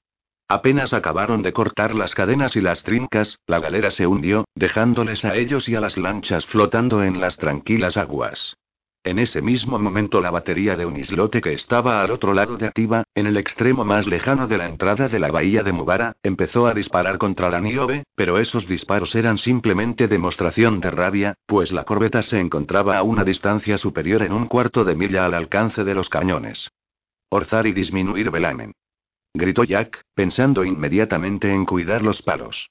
Mientras la velocidad de la corbeta disminuía, Jack, con las manos tras la espalda, pensaba en la trampa en que había evitado caer y en la fortuna que había perdido, y al mismo tiempo miraba las abarrotadas lanchas que atravesaban el paso en el arrecife para entrar en las aguas poco profundas de la laguna. No sabía si estaba ahora más alegre o más triste. No sabía si se alegraba de lo ocurrido o lo lamentaba, y estaba tan exaltado que no podía saberlo con seguridad. Entonces pensó. No llegué a ver a los franceses, ni siquiera al final. Seguramente estaban vestidos como los árabes. Señor, el estandarte de la galera se ve todavía, dijo Mouet. ¿Quiere que lo cojamos? Claro que sí. Respondió Jack. Baje una lancha. Siguió con la vista la ruta por la que había ido la galera y allí, a cierta distancia del arrecife, vio el tope y un pedazo de la parte superior del palo mayor de unos dos pies, y el callardete verde con la punta en forma de cola de golondrina haciendo un movimiento ondulatorio en la superficie. No, deténgase, dijo. Viraremos y nos acercaremos en la corbeta. Y, por el amor de Dios, ordene extender algunos toldos, porque si no se nos van a derretir los sesos. El agua estaba clarísima. Cuando los marineros echaron el ancla de leva, no solo pudieron ver debajo de ella la galera, con la quilla apoyada sobre una plataforma coralina de 50 yardas de diámetro, sino también la cadena de su propia ancla bajando más y más y un ancla cubierta de una costra procedente de un naufragio anterior. Los marineros se inclinaron sobre la borda y miraron hacia abajo con tristeza. Durante la comida, Yad dijo. He decidido que nos quedaremos aquí mientras Hassan y los turcos discuten sobre qué parte de la isla es mejor para desembarcar, pues sería absurdo virar de un lado a otro y alejarse y acercarse todo el día con este maldito calor. Pero tal vez debería haber escogido otro lugar, porque cuando veo bajo nuestra quilla cinco mil bolsas a menos de diez brazas de profundidad casi me arrepiento de practicar la virtud. ¿A qué virtud te refieres, amigo mío? preguntó Stephen. Stephen era su único invitado, ya que el señor Martín se había excusado de asistir a la comida diciendo que no podía comer ni un bocado con ese calor, aunque había añadido que estaría encantado de reunirse con ellos cuando tomaran el té o el café. Dios nos asista. exclamó Jack. ¿No te has dado cuenta de que hice un acto heroico? No. Al hundir esa galera, tiré una fortuna por mi propia voluntad. Pero no podías apresarla, amigo mío. Tú mismo lo dijiste. No en esta parte.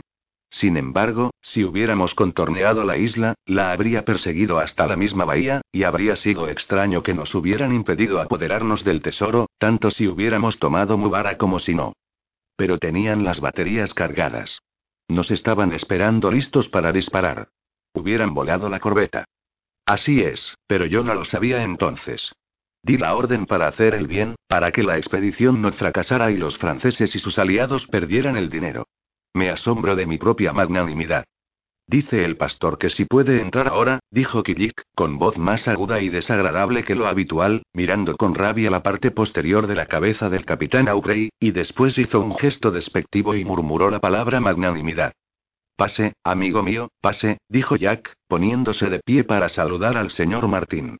Ahora mismo estaba diciendo al doctor que esta situación es absurda, porque un grupo de pobres están flotando sobre una fortuna, y saben que está ahí y ven, por decirlo así, el arca donde está guardada, y, sin embargo, no pueden alcanzarla. Kilik, date prisa con el café. ¿Me has oído?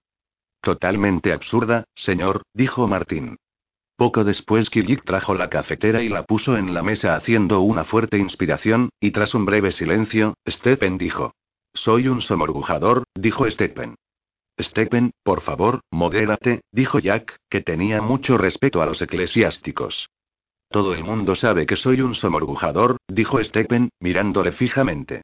Y durante las últimas horas he estado pensando en que tengo el deber moral de bucear. Era cierto.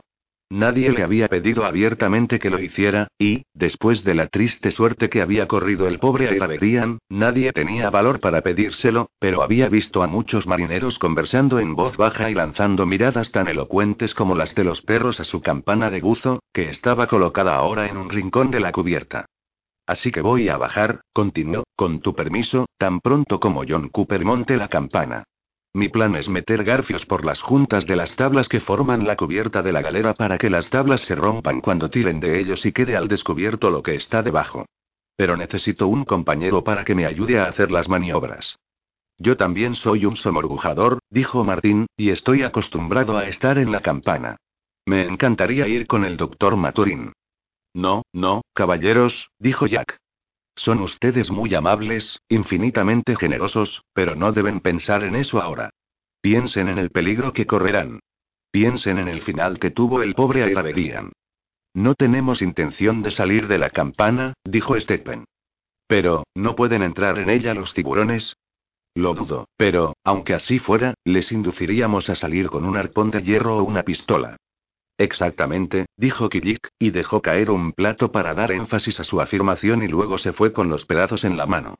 Cuando Stephen había bajado a comer con el capitán, los marineros que se encontraban en la cubierta estaban tristes, cansados, decepcionados, casi asfixiados a causa del calor, y tenían tendencia a pelearse unos con otros y con los turcos.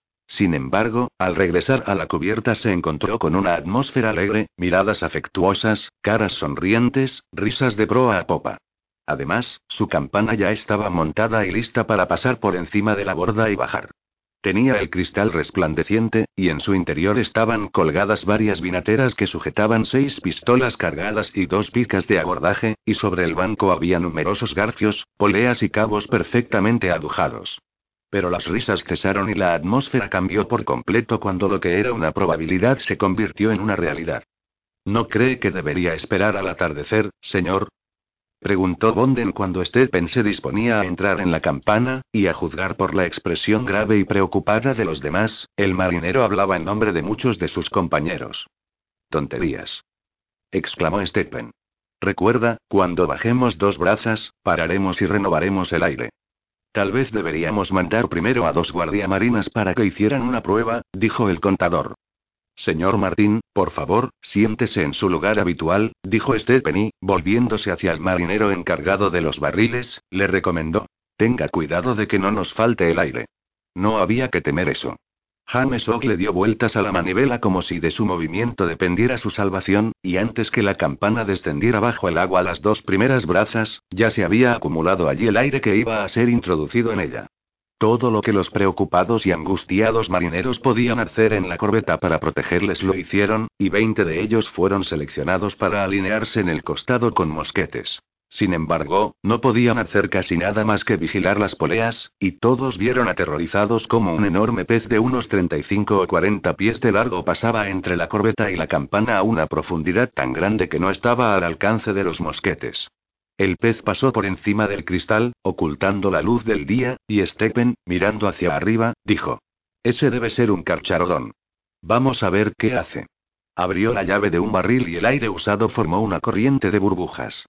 El enorme tiburón se dio la vuelta haciendo un solo movimiento y desapareció. Quisiera que se hubiera quedado más tiempo, dijo Martín, tratando de alcanzar el tubo del otro barril. Pogius dice que es muy raro. Subió el tubo y el aire comprimido se esparció por el interior de la campana e hizo descender hasta el borde de ella las pocas pulgadas de agua que habían entrado. Creo que este es el día más claro de todos los que hemos bajado, añadió. Creo que tiene razón. Nunca he subido en un globo aerostático, por desgracia, pero supongo que flotar en el aire produce esta misma sensación, la sensación de que uno es inmaterial o está en un sueño. Mire, un pequeño Chlamis heterodontus. Pocos minutos más tarde la campana se asentó sobre la cubierta de la galera, detrás de las bancadas y justamente encima de la escotilla de popa, cuyos cuarteles se habían desprendido.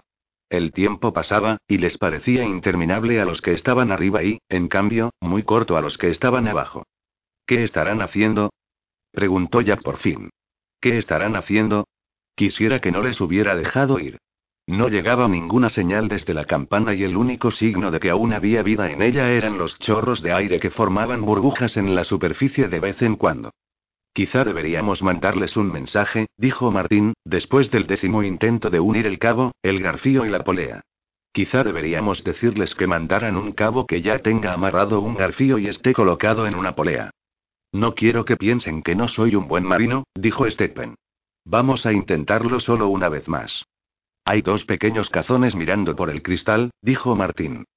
Sí, sí, dijo Stephen en tono irritado, pero le ruego que atienda esto. Pase el cabo por esta presilla mientras yo la mantengo abierta.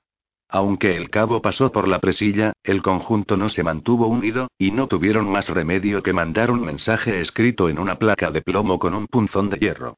Entonces los marineros bajaron un garfío que incluso la persona más tonta podía colocar. Era preciso hacer un gran esfuerzo para bajarlo desde la cubierta de la nieve, pero a los marineros que alaban la tira 13 no les importaba, a pesar de que había mucha humedad y la temperatura era de 128 grados Fahrenheit bajo los toldos. Poco después empezaron a verse grandes pedazos de la cubierta de la galera flotando en la superficie. Puesto que todas las tablas que formaban la cubierta eran muy delgadas y ligeras, excepto los baos que estaban delante y detrás de los mástiles, la cubierta pudo romperse con un rezón, y los baos se desprendieron en cuanto el anclote del anillo tiró de ellos hacia arriba. Cuando terminaron de abrir el casco, las aguas estaban tan agitadas que no se veía nada desde la corbeta, pero desde la campana llegó otro mensaje. Vemos cofres o cajas, aparentemente precintadas. Si nos desplazan una yarda a la izquierda, podremos alcanzar el más cercano y lo ataremos con un cabo. Nunca pensé que un cofre tan pequeño pudiera pesar tanto, dijo Martín cuando subían el cofre hasta el centro de la campana, donde había más luz. ¿Se ha fijado en que el sello francés, ese con el gallo que simboliza la Galia, es rojo, y que el árabe es verde? Sí, muy bien. Si usted lo inclina un poco, pasaré el cabo alrededor de él dos veces. No, no. Debemos rodearlo con el cabo y amarrar los dos extremos arriba, como se hacen los paquetes. Quisiera que en la armada hubiera cuerdas corrientes, porque este cabo es tan grueso y tan poco flexible que es muy difícil hacer un nudo. ¿Cree que este nudo es adecuado? Es estupendo, dijo Stephen. Ahora tenemos que sacarlo por debajo de la campana y hacer la señal. Señor, desde la campana ha llegado el mensaje. Tirar, dijo Bonden. Entonces empiecen a tirar, pero despacio, muy despacio, dijo Jack. En ese momento no salían burbujas de la campana. Todos vieron el cofre subir despacio por el agua, al principio no muy claramente, pero después perfectamente, y los marineros que notaron su peso sonrieron. Dios mío. exclamó Mouet. El nudo se está deshaciendo. Rápido, rápido y... Maldita sea. Al llegar a la superficie el cofre se soltó y empezó a bajar, moviéndose en dirección a la campana. Mientras Jack, lleno de angustia, seguía con la vista su trayectoria, pensó si golpea el cristal, están perdidos y a la vez gritó. Rápido, en la tira de la campana. El cofre pasó a pocas pulgadas de distancia del cristal, chocó con estrépito contra la campana y cayó junto al borde. La próxima vez tenemos que hacer el nudo al revés, dijo Martín. No puedo soportar esto más tiempo, dijo Jack. Bajaré y haré el nudo yo mismo. Señor Ollar, deme un pedazo de merlín y otro de meollar. Suban la campana. Los marineros subieron la campana y la colocaron sobre la cubierta. Entonces Stephen y Martín salieron de ella y fueron vitoreados por todos. Me parece que no apretamos bastante el nudo, dijo Stephen. Tonterías. Han hecho un magnífico trabajo, doctor. Le felicito sinceramente, señor Martín, pero esta vez yo ocuparé su lugar. Ya sabe usted lo que dicen. Zapatero, a tus zapatos. Todos se rieron al oír esto, pues tenían tan buen humor que no pudieron contenerse. Sin embargo, el capitán Aubrey entró en la campana sobreponiéndose a la aversión que sentía por ella, y no pudo evitar que su expresión alegre y triunfante se transformara en una grave. Detestaba estar encerrado, nunca habría bajado a una mina de carbón por nada del mundo, y durante el descenso le asaltaron temores irracionales y tuvo que reprimir su deseo de salir de allí. Pero las pausas que hacían en el agua, la renovación del aire y la eliminación del aire usado le mantenían ocupado, y cuando se puso de pie sobre unas tablas de la galera se sintió mejor y seguro. Hemos vuelto al mismo lugar donde estábamos, dijo Stephen. Ese es el cofre que se nos cayó. Vamos a meterlo aquí. ¿Son todos iguales? preguntó Jack, mirando el pesado cofre, que tenía profundas ranuras a los lados. Por lo que he visto, todos son exactamente iguales, dijo Stephen. Mira, aquí junto al borde hay una fila que llega hasta la proa. Entonces no tiene sentido usar cabos, porque con cadenas podremos sacarlos en un santiamén. Vamos a subir para coger un par de ellas. Nos llevaremos este en el banco. Otra vez los marineros subieron la campana y la colocaron sobre la cubierta, y otra vez se oyeron vítores, pero ahora mucho más altos. Bonden y Davis, dos hombres muy robustos, llevaron el pequeño cofre al centro del alcázar. Dejen paso gritó el contramaestre, empujando a los tripulantes de la Surprise, los turcos y los marineros de las Indias Orientales, que, llenos de alegría y ansiedad, se habían aglomerado alrededor. Entonces el carpintero, con sus herramientas, pasó por la abertura que dejaron. Luego se arrodilló junto al cofre, le quitó tres clavos y le levantó la tapa con una palanca. Los alegres y ansiosos marineros, ahora más cerca unos de otros que antes, se quedaron perplejos. Los que sabían leer leyeron despacio la frase Merde hace Wikila Elite, que estaba pintada en blanco en un bloque de metal de color gris mate. ¿Qué significa esto, doctor? preguntó Jack. Más o menos. Imbécil quien lo ca. Es un maldito lingote de plomo. Gritó Davis, y cogió el lingote con un rápido movimiento y se puso a danzar sosteniéndolo en alto por encima de su cabeza, rojo de ira y con la boca cubierta de saliva. Dámelo y lo tiraré por la borda, dijo Jack en tono amable, dándole palmaditas en el hombro. Señor y, dijo Rowan en tono vacilante. ¿Quiere comprar pescado? Nada me gustaría más, señor Rowan, respondió Jack. Pero, ¿por qué me lo pregunta? Hay un barco abordado con la corbeta, señor, y el pescador tiene un pescado que parece una raya con manchas rojas. Hace bastante tiempo que está aquí, y me temo que se irá si no le atendemos enseguida. Compre todo el pescado que tenga de bordo, dijo Jack. Doctor, ten la amabilidad de preguntarle por la situación de la isla con ayuda del señor Hassan. Eso permitirá a los turcos decidir dónde van a desembarcar y a nosotros saber qué medidas debemos tomar. Se fue a su cabina, y allí le encontró Stephen al final de la calurosa tarde. La situación es clara, Jack, dijo. Los franceses llegaron a la isla hace un mes y han reconstruido las fortificaciones y han colocado baterías en todos los lugares donde eran necesarias. No es posible desembarcar. Durante las dos últimas semanas han hecho pasar la galera por el canalizo en dirección sur por la noche y navegar en dirección contraria por la mañana. Los pescadores estaban convencidos de que llevaba gran cantidad de plata, y probablemente los franceses dejaron a bordo los cofres en que fue transportada para que siguieran creyéndolo, porque si nosotros nos encontrábamos con algún jabeque o alguna falúa, sus tripulantes nos hablarían del tesoro y eso nos atraería. Se han burlado de nosotros, dijo Jack. Hemos hecho el ridículo. Creo que es de esperar que sea ese el resultado de cualquier operación de la que se hable tanto como de esta, dijo Stephen. Así y todo, estoy asombrado de la exactitud de su información. En Sherwin Williams somos tu compa, tu pana, tu socio, pero sobre todo somos tu aliado, con más de 6.000 representantes para atenderte en tu idioma y beneficios para contratistas que encontrarás en aliadopro.com. En Sherwin Williams somos el aliado del PRO.